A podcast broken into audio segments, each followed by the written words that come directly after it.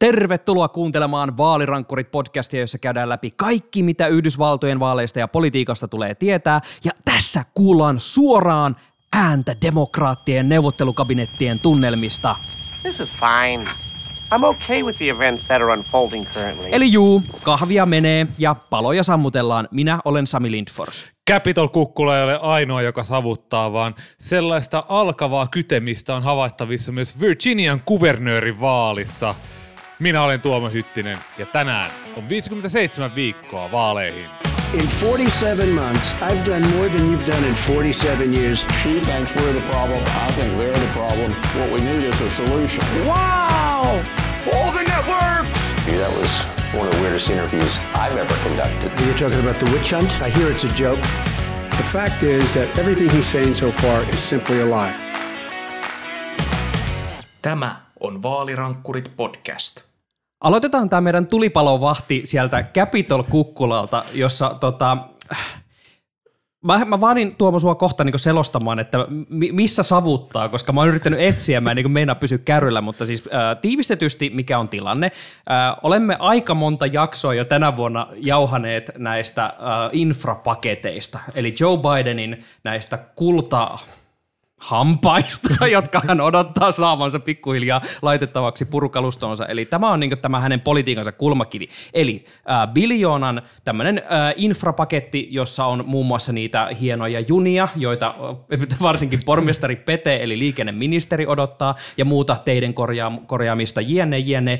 Ja siihen nyt on kytketty, tai välillä ei ole kytketty, mutta on kuitenkin kytketty, on kolmen ja puolen biljoonan dollarin, äh, sanoisinko näin Dungeons and Dragons termein bag of holding paketti. Eli jos Lorea ei tunne, niin kyseessä on tämmöinen taikasäkki, johon voi tunkea oikeastaan ihan mitä vaan niin paljon kuin haluaa. Eli paketti, jossa on muun muassa kaikenlaisia äh, kivoja sosiaalisia uudistuksia, äh, ehkä äh, vaalilakeja, kaikkea tämmöistä sosiaaliseen liittyvää, mitä itse kukin demokraatti sinne haluaisi sitten lopulta ympättävän. Mutta ensin piti äänestää, sitten ei äänestettykään ja tota, mä odotin tänään lauantai-aamunakin, että kun minä herään, niin minun puhelimessani on notifikaatti, että jotain on tapahtunut. Tuomo, Savua on tullut vaikka millä mitalla sieltä Capitolilta tällä viikolla, mutta missä nyt oikein palaa ja miksi mitään ei tapahdu? Sami, kaksi semmoista hyvää tiivistystä, mitä huomaan, on tässä poliitikon etusivulla. Ja tässä on suora lainaus. It's not a success. you don't say. Toinen, mikä oli, äh, kuuntelin äh, Pod Save America podcastia tuossa aiemmin äh, eilen, ja siinä sanottiin myös hyvin, että – Uh, Dems got federal government funded, otherwise we're fucked. Eli tavallaan se kaikista välttämättömin, mitä on pitänyt saada aikaan, on saatu aikaan. Eli tällä viikolla odotettiin isoja ratkaisuja siitä liittovaltion rahoituksen jatkosta. Se oli perjantaina, olisi pitänyt alkaa sulkea kansallispuistoja ja kaikkea muuta jos ei olisi jatkorahaa tullut. Se saatiin. Sitten infrapaketista tosiaan piti äänestää maanantaina. Se oli luvattu jo kuukausi sitten tämmöinen edustajahuoneen yhdeksän demokraattiedustajan tämmöisen sinisten koirien Blue Dogs, tämmöisten kovien tyyppien ryhmä oli sanonut, että hei, siitä pitää äänestää. Piti olla tymäkkä alku viikolle. Ja ei tullut, Nancy Pelosi sanoi, että joo, ei meillä ole enemmistöä, siirretään torstaille. Tuli torstai, Josh Gottheimer piti siellä yksi näistä niin kuin näkyvimmistä sinistä koirista, piti siellä kuulla pressitilaisuuksia ja oli kuulee, että nyt kyllä tänään äänestä on tuhannen prosentin varma, että torstaina menee läpi.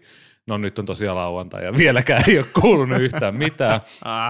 Ja kaiken tämän keskellä hämöttää tämä velkakattokriisi. Kolmen viikon päästä, vähän alle kolme viikkoa itse asiassa, loppuu valtuudet ottaa lisää velkaa ja sitten Yhdysvallat saattaa ajautua maksukyvyttömyyteen, mikä voisi romuttaa koko maailmantalouden, mutta mitä se pieni? Siihen on vielä kolme viikkoa. Puhutaan Sami näistä infra, infrapaketeista vaikka. siis tosiaan, siitä piti olla kaksi äänestystä, mutta sitä ei tosiaan tullut, koska demokraatit ei ole saanut sisäisiä rivejä järjestyksen siitä, että mikä sen ison kolme ja puolen biljoonan dollarin paketin kohtalo oikein on. Eli Tuomo, jos mä tota, uh koitan tälleen niin hahmottaa, että, että mikä tässä niin mättää. Ja mä just käytin tätä Dungeons and Dragons ver- vertausta tästä bag of holdingista, eli taikasäkistä, jonne voi tunkea ihan mitä vain. Niin mikä siinä nyt kiikastaa, että sinne, ketkä haluaa laittaa ja mitä ja sinne bag of holdingiin ja mitä sieltä ikään kuin halutaan ottaa pois. No siis tavallaan se koko, se koko bag of holdingin koko, että onko se kolme ja puoli biljoonaa, niin kuin nämä progressiiviset on halunnut, varsinkin edustajahuoneessa, Alexandria Ocasio-Cortez, öö, siellä on kaikki muitakin, siis se, siellä on tosi iso konsensus, että sen pitäisi olla näin iso. Öö, Se halutaan siellä edustajahuoneessa, että se on näin. Myös senaatissa todennäköisesti halutaan, mutta sitten senaatissa, koska demokraattien enemmistö on käytännössä vaan se Kamala Harrisin senaatin puheenjohtajan tiebreaker-ääni, koska voimasuhteet on 50-50 demokraattien ja republikaanien välillä. He tarvii kaikki äänet senaatista mukaan, muun muassa sitten Länsi-Virginian senaattori Joe Manchinin ja Arizona senaattori Kirsten Sinneman, jotka molemmat haluaa sitä pakettia oleellisesti pienemmäksi. Joe Manchin ilmoitti tuossa muistaakseni keskiviikkona, että hei, tämä hintalappu pitäisi olla semmoinen 1,3-1,5 biljoonaa. Ja, Jaa. ja sen pitäisi olla tämmöinen verouudistuspainotteinen, eli kun äh, Donald Trump loppuvuodesta 2017 teki tämmöisen kahden biljoonan dollarin veronalennuksen, niin Manchin haluaisi niin kuin kumota tämä ja lähteä niin kuin sitä kautta, että hän haluaa tämmöisen verouudistuksen, kun taas Bernie Sanders, Elizabeth Warren, kaikki muut progressiiviset haluaa päivähoitoa lapsille, haluaa ilmastaa tämmöistä community college, eli onko se nyt aikuiskoulutusta, terveydenhuollon ohjelmien laajentamista, kaikkea tämmöistä niin perinteistä sosiaalipolitiikkaa, mikä voisi muuttaa amerikkalaisen suhtautumisen omaan valtioonsa.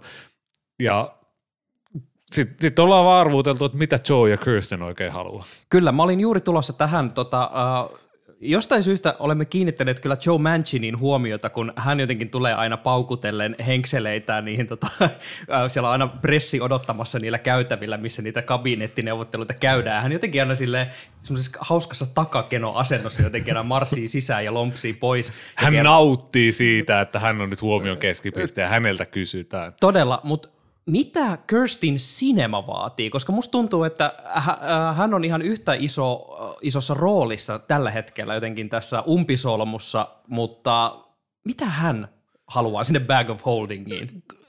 Kukaan ei oikeastaan tiedä. Kaikki, siis, Mitä? siis aina kun häneltä kysytään haastattelussa jotain, niin hän vähän silleen väistelee ja sanoo vaan, että joo, että sen pitäisi alkaa ykkösellä tai että tämä kolme ja puoli biljoonaa, että se on aivan liian iso.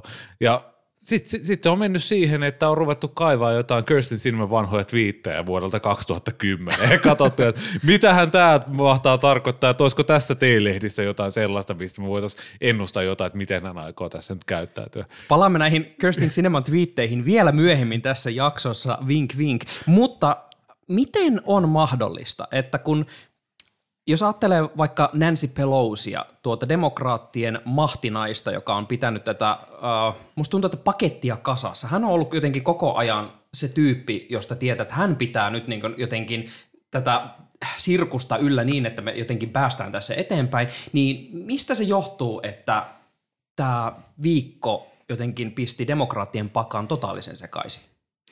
No, se johtuu siitä, että siellä osa näistä edustajista haluaa saada sen infrapaketin hinnalla millä hyvänsä läpi, sen biljoonan dollarin infrapaketin.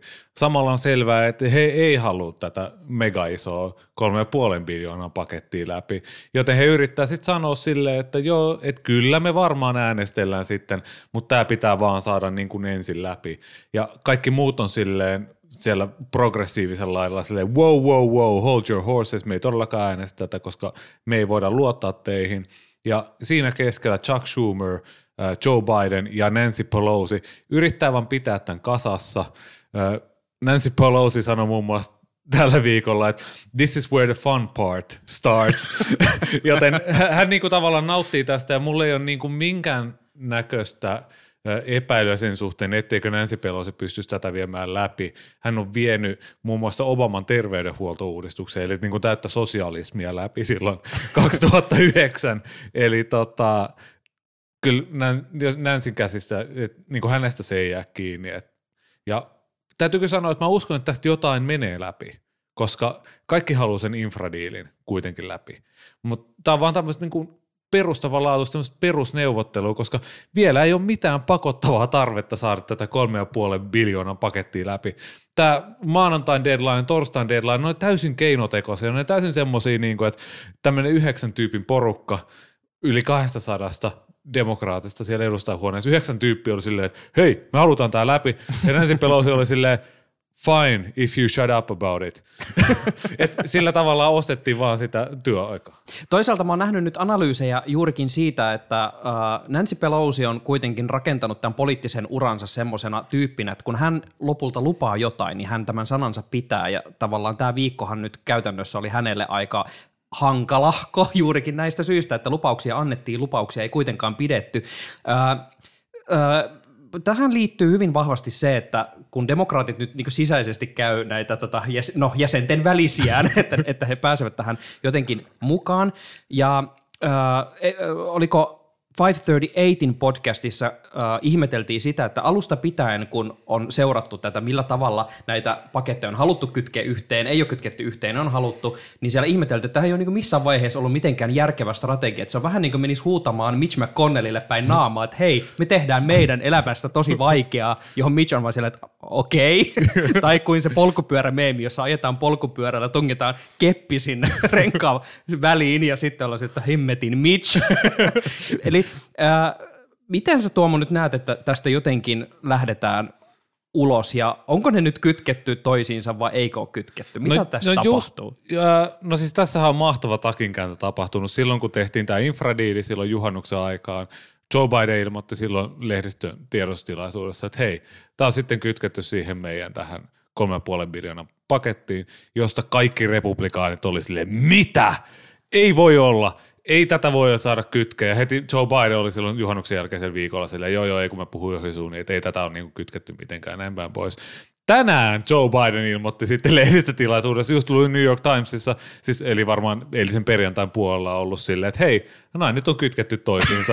et, et, et siinä, et se, se, tässä on ah. niin kuin pelattu kaikkia, niin kuin republikaaneja varsinkin, mutta niin kuin, kyllähän kaikki on koko ajan tiennyt, että nämä, nämä paketit, sitten on ollut hyvin sel, selvää se, että ne menee yhdessä läpi ja ei mene. Ja osakseen tämä draama, mitä me ollaan nähty, niin on johtunut vain siitä, että annettiin se lupaus siitä deadlineista. Siis jos republikaaneilla olisi kykyä halua, niin heillä olisi ollut silloin Trumpin aikaan paljon helpompi saada uudistuksia läpi, koska he on paljon homogeenisempi puolue. Se on vanhojen valkoisten miesten puolue, ne halu, ei halua mitään muuta kuin veronalennuksia ja antaa armeijalle rahaa ja veroja alas ja näin päin pois. Demokraattipuolueessa sinne taas oikeasti mahtuu Joe Manchin. Sinne mahtuu Länsi-Virginiassa tämmöinen ase, aseita kantava senaattori, mutta sinne mahtuu myös Alexandria Ocasio-Cortez, joka olisi sille dema, Suomen demareillekin sille vähän että uu, mm, mitäs täällä oikein Sille vähän tuupitaan sinne vasemmistoliiton puolelle. Niin, ja tosiaan marginaalit on niin pieni, että koko porukka on pakko saada mukaan. Ja tavallaan tältä se nyt näyttää, kun neuvotellaan. Että kukaan ei oikein tiedä, mitä tapahtuu, mutta sitten kun asiat tapahtuu, niin se saattaa tapahtua yllättävän nopeastikin. Mä haluan kysyä kohta vielä tästä laajemmasta aikataulusta, mutta mun on pakko vielä palata tähän äh, isoimpaan uhkakuvaan, mikä tässä on läsnä, eli äh, Janet Yellen, joka yrittää, äh, sehän kurkkii aina sinne valtion kassaan, on sille, että ai Samperi tyhjää, ja hän yrittää tulla sille sormi pystyssä kertomaan, että hei, että meillä olisi muuten tämä velkakatto tässä, ja äh, 18. lokakuuta niin uhkaa tapahtua katastrofi, jos mitään ei tehdä. Ja suosittelen tähän kohtaan lukemaan äh, Antti Ronkaisen mainion kirjoituksen Suomen Kuvalehdestä, jossa hän äh, kertoi tätä tau, niin laajempaa historiaa tästä velkakattosirkuksesta, jota on käyty 70 plus kertaa aiemminkin ja aina on nostettu, mutta äh, Tuomo, valista mua nyt vielä vähän ja kaikkia muitakin, että mihin tämä on ikään kuin nyt sidoksissa, tämä velkakaton nostaminen ja miksi tämä on myös näin vaikeaa?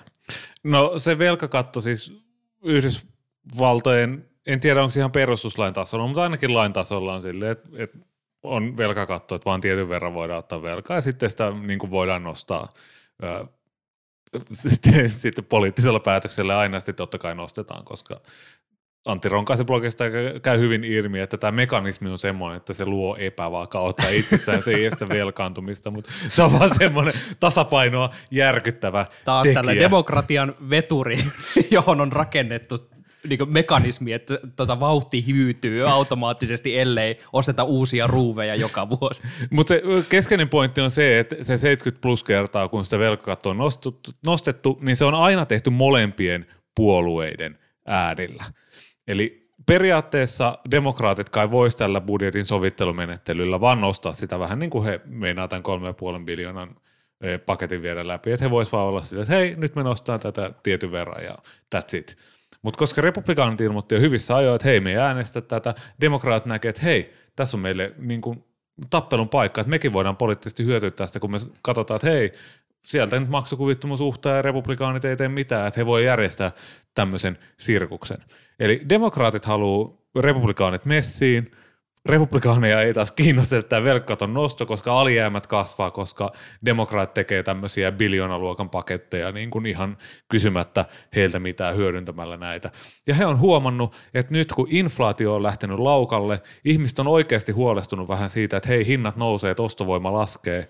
Se menee suoraan republikaanien pussiin. Ja he nyt tässä nyt sitten kattelee, että tämä on vähän tämmöinen niin kuin Game of Chicken tai pokeripeli, että kuka niin kuin foldaa ensin ne kortit sieltä ja lähtee mukaan. Et katsotaan, miten käy. Tällä hetkellä näyttää siltä, että republikaanit hyötyy tästä poliittisesti aivan mahtavasti. Tämäkin kuulostaa siltä, kuin oltaisiin kerrottu Mitch McConnellille suoraan, että hei me saatiin nyt aika huonot kortit itselle.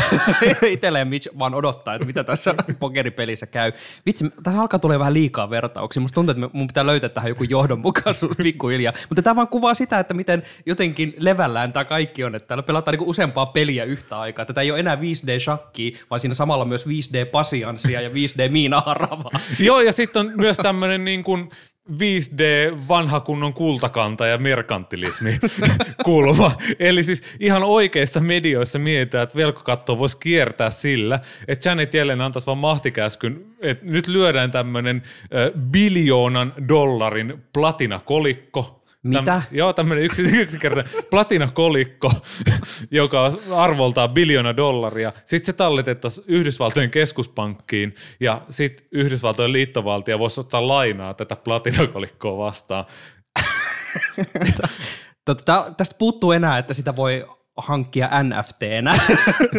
se se, se, se niin kuvaisi jotenkin täydellisesti tätä nykymaailmaa. Mutta mennään Tuomo vielä äh, tähän kokonaiskuvaan. Eli äh, tiedetään, että lokakuussa uhkaa vanha kunnon D niin kuin default, jos jotain päätöksiä ei tehdä. Mutta millä tavalla tätä Joe Bidenin äh, koko presidenttikautta leimaava taistelu ikään kuin etenee nyt tässä syksyn mittaan, kun tällä viikolla niitä päätöksiä ei saatu? No se on varmaan siinä vaiheessa, kun on taas niin kuin pakko tehdä jotain. Kyllä mä odotan, että, että tämä velkakattokriisi ratkaistaan ennen kuin ratkaistaan mitään näiden biljoonapakettien kohtaloa, koska siinä on tietty päivämäärä, että siinä mennessä loppuu rahat, jos ei niin kuin saada aikaa. Kun taas sitten juku. Joe Manchin ilmoitti, että hei, kattokaapas vaikka näitä ö, lapsilisiä, mitä on nyt korona-aikaa annettu, että ne umpeutuu tämä lisäbonari umpeutuu vasta joulukuun lopussa. Et meillä on ihan hyvin aikaa vääntää tästä paketista. Et todennäköisesti siinä voi mennä päiviä, viikkoja, kuukausia. Koko ajan katsotaan, että mikä on se Joe Bidenin suosion tilanne. Tämä on Bidenin semmoinen signature-drinkki. Ja koko ajan ollaan silleen, että hei, joo, että et tämä on se asia, millä Joe Biden lähti, että jos hänen suosionsa pysyy siellä alhaalla, niin sitä vaikeampi sitä on saada lyötyä läpi. Mitä käy inflaatiolle? Nyt tuli just eilen taas tulla tuoreimpia inflaatiolukuja, taas, taas huidella siellä jossain neljässä, neljän prosentin tienoilla. Et se on, totta kai se on alaspäin siitä ö, heinäkuun viidestä prosentista, mutta niin kun, ei, se, ei, se, ei se hyvä ole. Ja niin että ihmiset on oikeasti huolissaan siitä, että mitä heidän ostovoimalle käy. Koko ajan mitataan, koko ajan katsotaan, koko ajan mittaillaan ja kello tikittää, tikittää, tikittää ja mitä enemmän aikaa kuluu, niin sitä vaikeampaa tulee. Aivan siellä Capitol-kukkulan vieressä Potamäkin toisella puolella, kun katsoo joen yli, niin näkee myös vähän tupruttavaa savua, eli Virginiassa josta muuten myös tulee Richmondista mainio punkbändi nimeltä Strike Anywhere. Mulla, mä tunnen osavaltiot aina punkbändien mukaan, vilpitön suositus. Mutta siellä on demokraateilla myös ollut hitusen hankaluuksia. Mun täytyy sanoa, että mä en ollut tajunnut hoksata selkäni taakse, että mitä siellä tosiaan Potamäkijoen toisella puolella onkaan tapahtumassa, kunnes Tuomo oli sillä, että hei, että meidän kannattaa ehkä katsoa tuonne, koska siellä tota, demokraatit joutuu kans pikkasen vääntämään. Siellä on siis kuvernöörivaalit tulossa, mutta Tuomo, mitenkä sä nyt lähtisit purkamaan, että mikä tämä savuava tilanne siellä on? Niin, 30 päivää vaaleihin tosiaan siellä toinen marraskuuta äänestellään ja siellä Virginiassa on tosiaan tämmöinen toimikausisääntö, että kuvernööri valitaan aina neljäksi vuodeksi kerrallaan ja on tosiaan vaan se yksi kausi siellä. Eli siellä on ollut, jos joku muistaa vielä tässä, oliko vuosi pari sitten, oli tämmöinen kohu, kun paikallinen kuvernööri Ralph Northam oli pitänyt lukioaikana muistaakseni tämmöistä blackface maskeerausta jossain naamiaistilaisuudessa ja eipä sitten suostunut pyytämään tätä anteeksi ja sitten sieltä muistaakseni hänen apumiehensä äh, Justin Fairfaxilläkin oli joku tämän tapainen ja sitten taisi olla ö, osavaltion kolmosdemokraatillakin taisi olla joku naisten ahdistelukohu, että siellä on tämmöinen niin kuin skandaalinkäryinen, Jaha. skandaalikärryinen porukka ollut johdossa, mutta hän tosiaan lähtee nyt pois ja siellä on tämmöinen niin kuin täysin avoin kisa demokraatti Terry McAuliffin kanssa ja republikaani Glenn Youngkinin välillä. Ja Terry McAuliffe on ollut kuvernööri aiemmin ennen Northamia vuosina 2014-2018 ja tämä republikaani Glenn Youngkin on jonkun siis tämmöinen investointifirman toimari, eli kerännyt hullu omaisuuden jossain investointipankissa ja nyt lähtee vähän kokeilemaan politiikkaa ja kertoo olevansa ihan tavallinen duunari, tavallisen virginialaisen asioihin. Nyt mä en yhtään ihmettele, että kun ö, ensimmäiset googlailut tuosta kisasta laitoin tonne hakukenttään, niin alkoi tulla tällaisia Trump wannabe-sutkautuksia tuolta demokraattileiristä. Mutta mennään vanhoihin kunnoi, kunnon polleihin. Nimittäin ö, Virginia on käsittääkseni varsin sininen osavaltio ollut pitkään, eli siellä on koko aika ollut värisuoraa tässä tota, ainakin viime vuosikymmenen. Ää, mikä on nyt se tilanne tämän nykyisen kisan kohdalla, minkä takia ää, tämä, tätä savua uhkaa tosiaan nousta? No McAuliffe johtaa siis kolmella prosenttiyksiköllä 538 mielipidemittausten keskiarvossa. Et sieltä taisi tuorein tulla viime viikolla Fox Newsilta, missä hän oli siis neljä pinnaa ero, johdossa Jankin, ja, ja, mutta Cook Political Reportin rankingeissa tämä on siis ihan kolikon heittoa toss up hommaa. Sabato Oho. Crystal Ballilla taisi olla niin kuin lean democratic, mutta sieltäkin sanottiin suoraan, että tota, oh, kyllä, kyllä niin kuin republikaaneilla on, on hyvä mahdollisuus ottaa tämä koko homma, mikä on jännä, koska niin kuin Sami äsken sanoi, että Virginia on vahva demokraattinen osavaltio viimeisestä toista, viidestä, anteeksi, viimeisestä 16 presidentinvaalista, olisiko 14 ö, mennyt niin kuin demokraateille Virginiassa. Ja Joe Biden voitti ö, vuosi sitten syksyllä 10,1 prosenttiyksiköllä mm. ja oli vahvin demokraatti mm-hmm. sitten Lyndon B. Johnsonin. Eli tästä voidaan ehkä sitten katsoa, että mikä tämä on tämä Joe Bidenin suosion tilanne Virginiassa.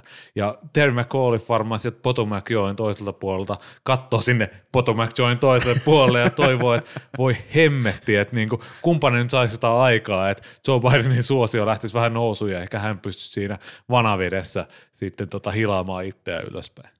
Tota, Mutta mikä tässä on, äh, tässä, tässä oikeastaan mulla on tämmöinen kaksiteräinen kysymys. Äh, se, että miksi tämä on demokraateille tärkeää tämä vaali? Ja toisaalta myös se, että miksi ihmeessä demokraateille tämä ei ole ollut tärkeä vaali, koska en muista, että mä olisin nähnyt samanlaista hypeä ja tiedätkö, rummutusta kuin äh, tästä Georgian osavaltion uusintavaalista, joka oli aivan massiivinen, että nyt ei muuten tehdä mitään. Samoinhan meillä oli Kaliforniassa tämä Gavin Newsomille loppupeleissä varsin helposti ratkennut äh, tämän uusintavaali, niin miksi Virginia ei ole noussut vielä kartalle? Ja vaikka pitäisikö sen? No Virginia ei ole varmaan noussut kartalle sen takia, koska Uh, no ensinnäkin tämä on kuvernöörin vaali, joka tulee ajallaan. Et Kaliforniassa oli se draamankaari, että se oli historiallinen toinen recall-vaali, joka kuvernöörillä on historiassa tehty ja oli niinku tavallaan oikea riski sille, että ennen kuukausi ennen vaaleja kävi Newsom saat lähteä. Tämä on niinku ihan tämmöinen periaatteessa niinku perusvaali, mitä siellä on. Se, minkä takia tämä on sitten tärkeä, niin on tosiaan siitä, että on vähän tämmöinen ilmapuntari. Että jos Terry McAuliffe hävii Virginiassa, joka on ollut täysin sininen, se reilu vuosikymmenen ajan. Muistaakseni 2009 on viimeksi joku republikaani voittanut siellä kuvernöörin vaalin. Ja tässä pitää muistaa, että tämä, republikaanit eivät ole siis voittaneet niin Attorney General ja Lieutenant Governor, mitä kaikkea, oikeastaan mitään näitä pesteitä. On niin kuin, mitä katsoin nopsaa, niin ihan siis täyttä demokraattitonttia. Joo, vaikka niin kuin toisin luulisi, että Virginia kuitenkin on mielikuvissa semmoinen aika punainen paikka, mutta se on tosi sininen paikka. Et nyt jos tämä alkaa kääntyä punaiselle, niin se saattaa tietää huonoa ihan kaikille, kaikkien demokraattien kannalta, että sieltä saattaa lähteä semmoinen paniikki leviämään. Ihmiset ottaa irtiottoja sitten Joe Bideniin, että niin kuin, jopa Joe Bidenin kyky hallita saattaa olla kiinni tästä näin, että mitä tuolla oikein käy, ellei sitten selviä jotain sellaista raskauttavaa, että Terry McAuliffe olisi murhannut vaikka vauvoja tai jotain tämmöistä, niin kuin, että, että olisi niin kuin jotain selkeä, selkeää syytä sille, että, että hän häviäisi. Mutta Terry McAuliffe, hän on aiemminkin tullut valituksi, hän, hänet kaikki tuntee siellä ja silti hän johtaa vain kolmella prosenttiyksiköllä. Muistaakseni Ralph Northam voitti kymmenellä prosenttiyksiköllä tämän oman vaalinsa silloin ö, 2018 taisi olla, tai 2017, en ole ihan varma, että kumpana vuonna ne on mennyt, mutta siis – kuitenkin näin. Tuomo, mä heitän tota, tämmöisen äh, Budweiser-vedon sulle tähän kohtaan. Me puhuttiin tuossa äh, Gavin Newsom-vaaleja äh, seuratessa, tota, keskusteltiin siitä, että äh, Bidenin taktiikka kohti välivaaleja on käytännössä se, että käydään osoittamassa sormella, että kattokaa mikä jätkä tuolla on. Me ei ole täydellisiä, mutta kattokaa nyt tuota. Uskotko, tässä on äh, kuukausi aikaa, että Joe Biden tekee retken sinne Potamäkin toiselle puolelle ja käy osoittelemassa tämmöisellä vähän paniikkinappula reaktiolla tätä toista jätkää, että kattokaa nyt tuotakin. Kyllä mä luulen, että hän sen tekee. mä, mä en lähde tota niin kiistämään tai sanomaan, että ettei hän tekisi, ellei sitten tosiaan selvisi siitä, että McAuliffe on ollut jossain parkkipaikalla ja vaadinut jotain pikkulapsia tai jotain tämmöistä niin kuin ihan kamalaa, minkä takia hänestä tulisi persona non grata niin kuin Roy Moorista silloin ainakaan Alabamassa. No niin, mun veto on se, että tämä tapahtuu vain ö, ihan muutama päivä, viikkoa ennen vaaleja. Silloin yhtäkkiä hoksataan, että ai, meillä on tulipalo täällä ja sitten juostaan äkkiä käymään siellä. Mä sanoin, että se tapahtuu aikaisemmin kyllä. Siellä on tilanne niin heikko, että Joe Bidenin pitää mennä sinne kyllä jo lokakuun puolella. Sanotaan vaikka ennen sitä 18 päivää. Noni, Budweiser-veto on päällä. Kaiken takana on twiittiosiossa. Äh, ollaan tänään varsin hämmentyneitä todella monella tasolla. Äh, syy miksi tämä twiitti on tässä, johtuu käytännössä siitä, että Tämä lähetettiin mulle Twitterissä yksityisviestitse, ei vain kerran, vaan kahdesti. Se keskellä yötä nimittäin Tuomo Hyttiseltä oli tullut tämä jakona, ja samoin myös uskolliselta kuulijaltamme Toivo Haimilta, melkein samanaikaisesti. Mä heräsin aamulla ja mä olin sille, mitä tapahtuu. Ja se syy, miksi tämä oli jaettu, selviää varmaan kohta, koska mä haluan tietää, että mitä täällä on tapahtunut. Mutta twiitti on siis – senaattori Kirsten Sinemalta 29. huhtikuuta ja vuosi 2010. Ja Kirsten on mietiskellyt Twitterin seuraavaa. I am worried about human animal hybrids taking our jobs and overrunning our neighborhoods. They'll need to show us their papers. Eli minä olen huolissani ihmisten ja eläinten hybrideistä, jotka vievät meidän työpaikkamme ja valtaavat meidän naapurustomme, niiden täytyy näyttää meille niiden paperit. ja tota, mä, mä luin tätä aamulla unen pöppörössä. Mä olin ihan siellä, että et, et, mitä? Mä taisin laittaa vielä teille molemmille Toivolle ja Tuomalle vastaukseksi, että mitä, tää, mitä täällä tapahtuu. Tuomo, mä haluan nyt selityksen, että et, et, miten tämä twiitti päätyi sun kartalle? No tää on tosiaan varmaan siitä, että kun kukaan ei saa Curse Cinemasta mitään irti, niin sitten käydään läpi niitä vanhoja twiittejä ja sitten tosiaan tulkitaan tästä, että jahas, että onko tässä nyt sitten ongelmana, että niillä ihmiseläinhybrideillä, että ne ihan täysin paperittomana juoksee täällä, että pitääkö heille saada joku tämmöinen laillinen status vai ei, että, että kuinka republikaani tämä Curse Cinema oikein on. Okei, tota, mä, mä menin sitten niinku selaamaan vielä tätä äh, ky, niinku twiittiketjua, koska tosiaan ilmeisesti tilanne oli niin epätoivoinen, että ihmiset haluasi, halusivat tietoa. Sinäkin halusit Tuomo tietoa, että mikä on Kirstin Cineman linja nyt tähän tota, suureen bag of holding keskusteluun, eli mitä se Kirstin Cinema oikein tänne jätti-infrapakettiin haluaa. Ja konteksti on siis se, että vuonna 2010 Arizonassa on tullut voimaan laki, joka kieltää tällaisten ihmiseläinhybridien teettämisen, tekemisen, siis että ei tämmöistä, tämmöistä geenimanipulaatiota ei muuten harrasteta. Ja tota, mun on pakko myös poimia tämmöinen jatko äh, tähän twiittiin, jossa t- täällä oli joku selostanut tätä lakia, ja kä- käyttäjä VXNXMXXX on kommentoinut, this is a fairly sane law.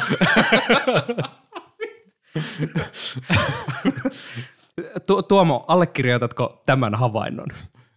No jos ottaa huomioon, että on saman sisältöinen laki on 2009 Louisianassa lyöty kans voimaan, niin tota, tämä oli kuitenkin vasta sitä Obaman ekaa kautta. Et jos me mietitään, että kuinka hulluksi Amerikka on mennyt tässä näin niin kuin reilus kymmenessä vuodessa, niin olisi se aika hullu jo aikaisemminkin. Joo, kyllä, kyllä tämä on niin kuin, äh, crazyä, mutta mä aloin tässä miettiä, koska nyt kun mä sain tälle kontekstin, niin mä haluan Tuomo nyt sun kannan tähän, koska mä en osaa päättää kumpaa mieltä mä oon. Äh, onko tässä siis todellisuudessa Kirstin Cinema paljastanut republikaaniutensa ja hän vaatii kaikelta, mikä on vähänkään tuntematonta, jonkinasteiset paperit, vai onko tämä vaan aivan nerokasta shitpostaamista?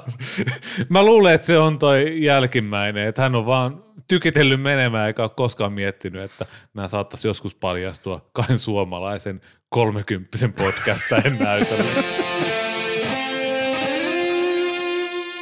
Kiitos, että kuuntelet Vaalirankkurit podcastia ja muistathan, että jos Kirstin Cineman tweetin kaltaiset ulostulot aiheuttavat sinussa äh, ajatuksia ja tuntemuksia, joita haluat päästä ulos, niin ei hätää.